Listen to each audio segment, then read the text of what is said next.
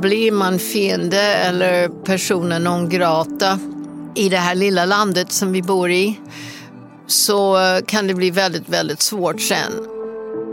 Styrelseproffset Sarah McPhee är en av de mäktigaste kvinnorna i svenskt näringsliv.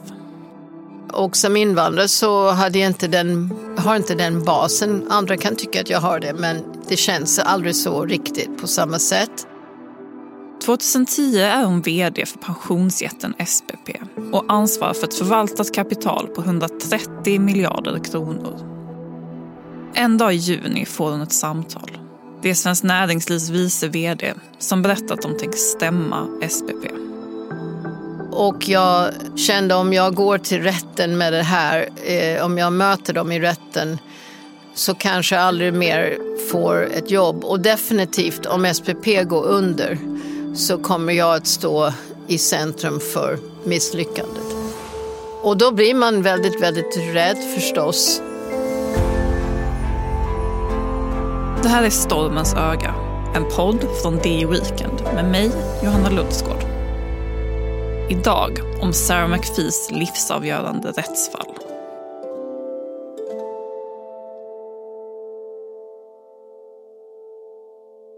Man får hela tiden reflektera för man känner sig alltid lite annorlunda när man har en helt annan uppväxt.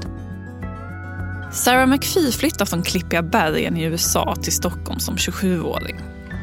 Hon har en masterexamen från Stanford i bagaget och kan inte ett ord svenska. När hon börjar plugga på Handelshögskolan i Stockholm är kulturkrockarna många. Jag hade aldrig varit med om att man delade med sig och jobbade i grupp. Man jobbar i grupp i USA men man är hela tiden i konkurrens med varandra. Ledarskapsstilen är inte det hon är skolad till. Det här att man jobbar tillsammans, att gruppen är större än enskilda individer. Den älskade jag. Den, först tyckte jag det var vidrigt men sen såg jag att den hade en enorm kraft och att man blev avlastad. Jag ville verkligen lära mig att använda det. Jag förstod ingenting av makten. Ragnar Söderberg, jag visste inte vem han var. Och Jakob Wallenberg, vem är det? Och att Handels hade sån här aula som heter Knut och Alice och vad de heter. Vem fan vet vad det är? Det är en underbar känsla. Jag tycker det är mycket tyngre idag när jag vet mycket mer. Ehm, så man går liksom som någon slags kandid ut i näringslivet. Sarah McPhee ser sig alltså som en slags amerikansk försökskanin i det svenska näringslivet. Och det ska visa sig gå riktigt bra.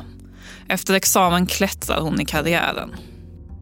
När hon blev vd på SPP 2008 har det bara gått ett par månader sedan Lehman Brothers gick i konkurs.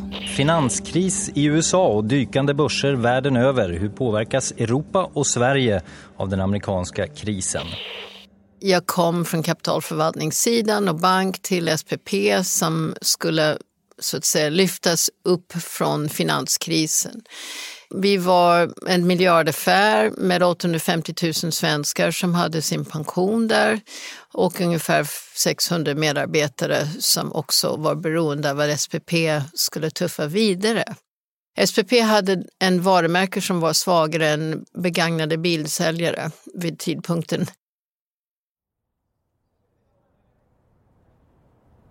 Det är tidig sommar 2010. Allt står i full blom och veckorna innan semestrarna är intensiva.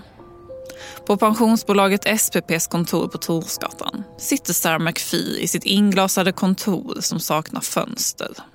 När räntorna föll så var det tufft för alla pensionsbolag men inte minst SPP som var aktiebolag. Och där hade jag suttit på mitt kontor dygnet runt i, i 18 månader med mina tre kollegor som hjälpte eh, räkna hur vi skulle göra. Så det var ganska mörkt det här kontoret. Man satt i långa korridorer och små rum och så vidare. Eh, men man kunde isolera sig som vd i varje fall. Sedan en tid tillbaka har Sarah McPhee också befunnit sig i en konflikt med Svenskt Näringsliv. Förhandlingarna har pågått länge. När ett okänt nummer dyker upp på telefonens display är hon inte beredd. Rösten däremot, den känner hon igen direkt. Det är Christer Ågren, vice vd på Svenskt Näringsliv. Och han sa, ehm, hej jag vill bara varna dig att eh, ikväll kommer det på eh, ett pressmeddelande att vi stämmer SPP för de här uppskrivningarna. Och det kan vara bra att veta. Alltså jag var helt tagen. Eh, jag var inte förberedd på ett en rättsfall. Jag trodde också att vi var mitt i en lite hästhandel egentligen. Och jag vet vad det innebär att få Svenskt Näringslivs toppar emot sig i livet. I de där ögonblicken, det första som händer en människa och jag är inget undantaget, du tänker vad ska hända mig? Konflikten är inte helt lättförklarad, men jag ska göra ett försök. Svenskt Näringsliv är en kund till SPP och har lämnat in en stämningsansökan mot pensionsbolaget eftersom SPP inte har värdesäkrat pensionerna för Svenskt Näringslivs medarbetare under 2008. Pensionerna för medarbetarna har inte räknats upp med inflationen och tappat i värde. Därför har Svenskt Näringsliv själva kompenserat sina anställda. Och nu kräver man alltså SPP på de här pengarna. Tack ska du ha. Och så la jag på.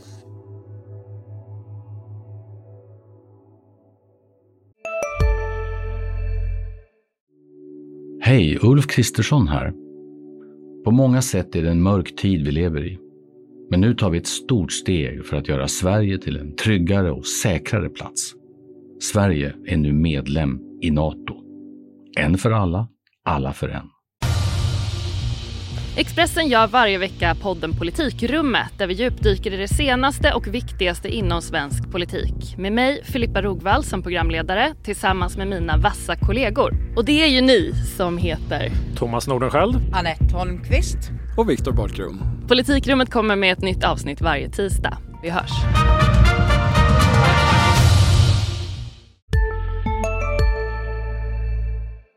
När Sarah McPhee lagt på känns ångesten i hela kroppen. Jag fick en sån här kvinnlig reaktion att eh, tårarna började komma, vilket är helt absurt egentligen.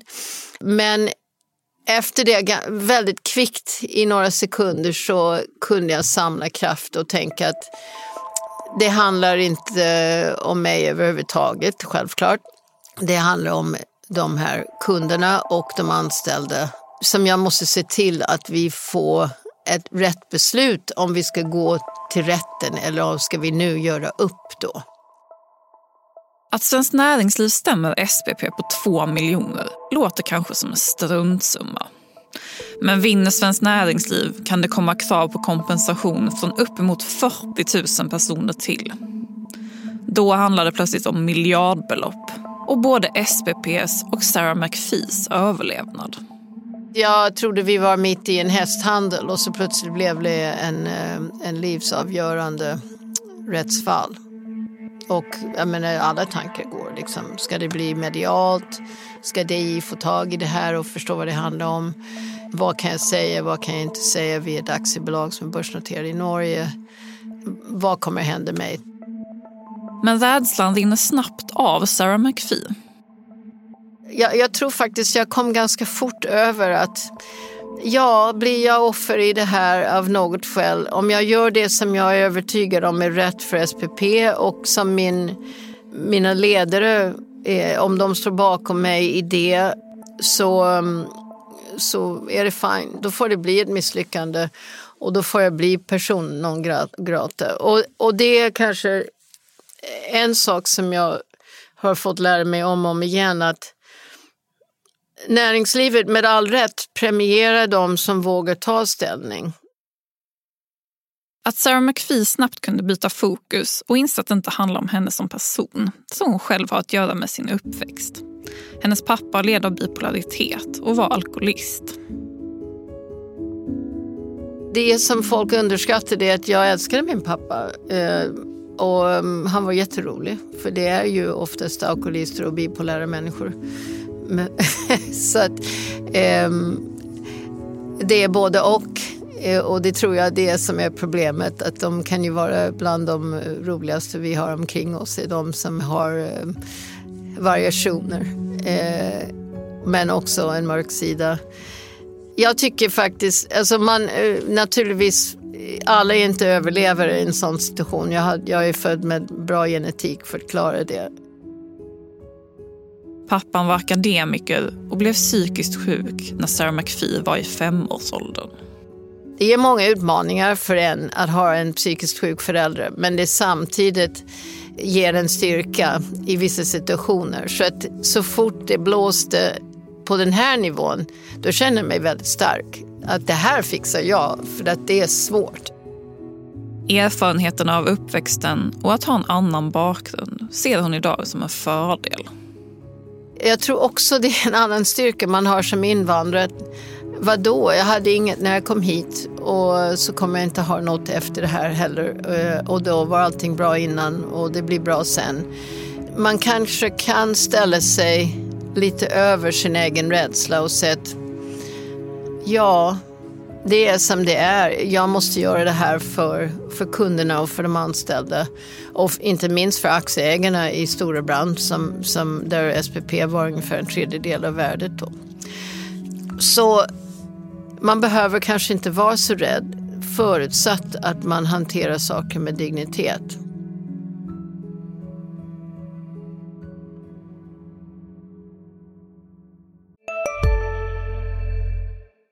Hej, Synoptik här.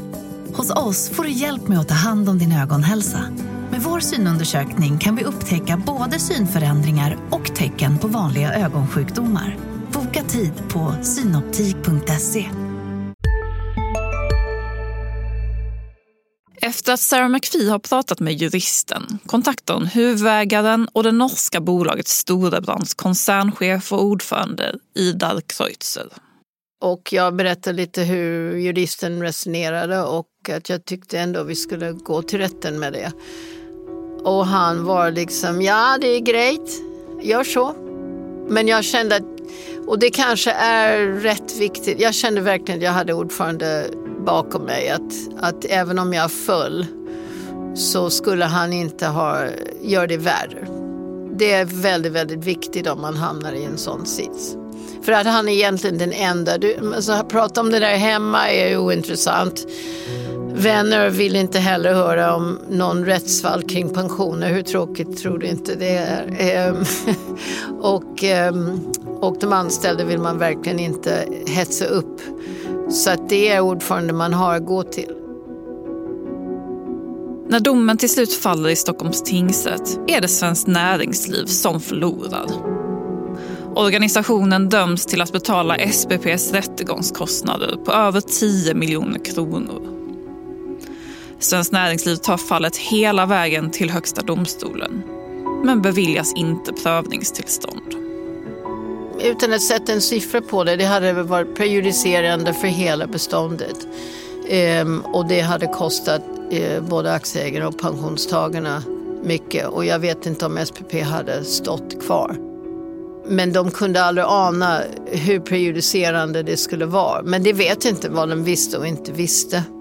Men det hade ju varit en pensionsskandal i storleken av de vi har för handen idag. Så det hade kanske inte varit så bra för svenskt näringsliv.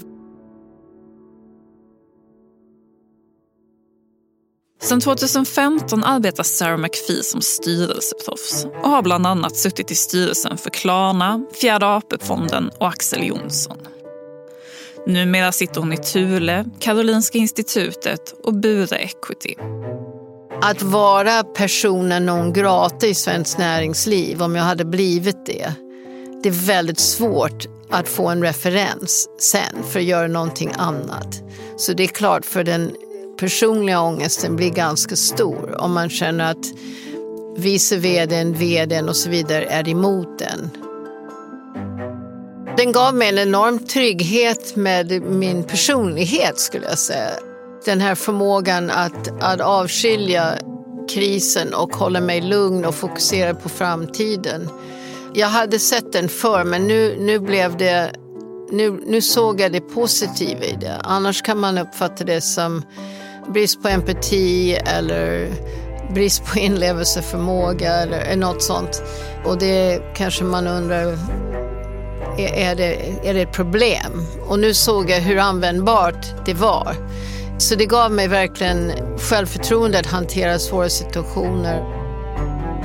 Men efteråt kan jag tycka att ja, men det var ju en bra lärdom av det hela. Att eh, man mår bäst av att ta ett steg vidare även när man är mitt i krisen. Du har lyssnat på Stormens öga. Reporter var jag, Johanna Lundsgård och Karin Grundberg Wolodarski. Producent var Viktor Allén. Musik och klippning Patricio Samuelsson.